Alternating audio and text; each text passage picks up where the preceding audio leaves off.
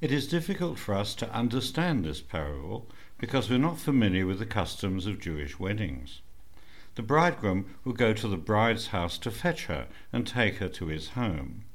The bride would be accompanied by her maiden friends with their lamps on to light the way.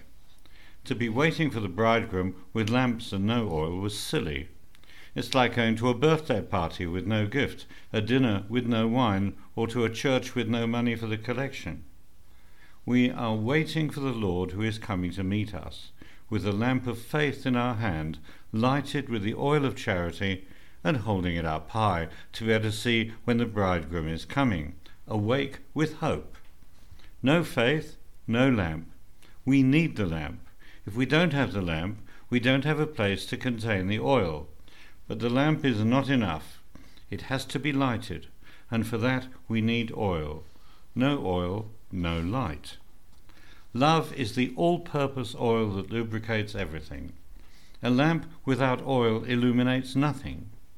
Faith without love is useless. The devil believes in God but has no love. Hope is what keeps us awake, waiting for the Lord that is coming. When we are asleep, the light eventually goes out. There is a famous painting, Jesus, the light of the world, depicting Jesus holding a lighted lamp in the midst of darkness, knocking on a door. The flame lights the beautiful face of Jesus, and you can see that he's very keen to open the door. But the door has no handle. He's knocking at our door, and the lock is on our side. We are the only ones who can open that door. We have the key, which is the right shape to go through the keyhole. We don't know when he's coming.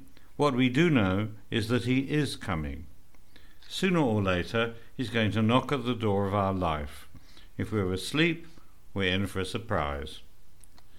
This parable teaches us not only to be waiting for the Lord, but also to be ready for when he comes.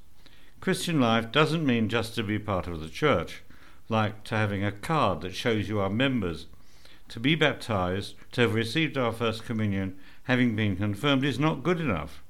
We need to be an active member, a Christian who is alive, who adds to the life of the church, who gives light to others. An Irishman was on his deathbed surrounded by his family. He asked his wife Mary, Are you here? Yes, honey. To his daughter Rose, Are you here? Yes, Dad. To his son Patrick, Are you here? Yes, Dad. Then opening his eyes, he said, Who's looking after the shop?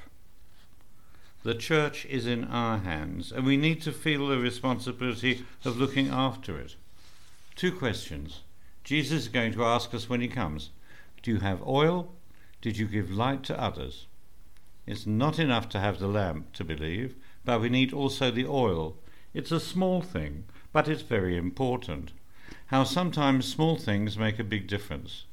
If there is no oil, there's no light. We cannot be in darkness when Jesus comes to pick us up, otherwise, we're not going to see him coming. How do we get this oil? Through the sacraments, mainly communion and confession, our prayer life, our charity, our good deeds, the things we do for others. Our love of God and the love for others are the olives from which we can squeeze the oil for our lamps.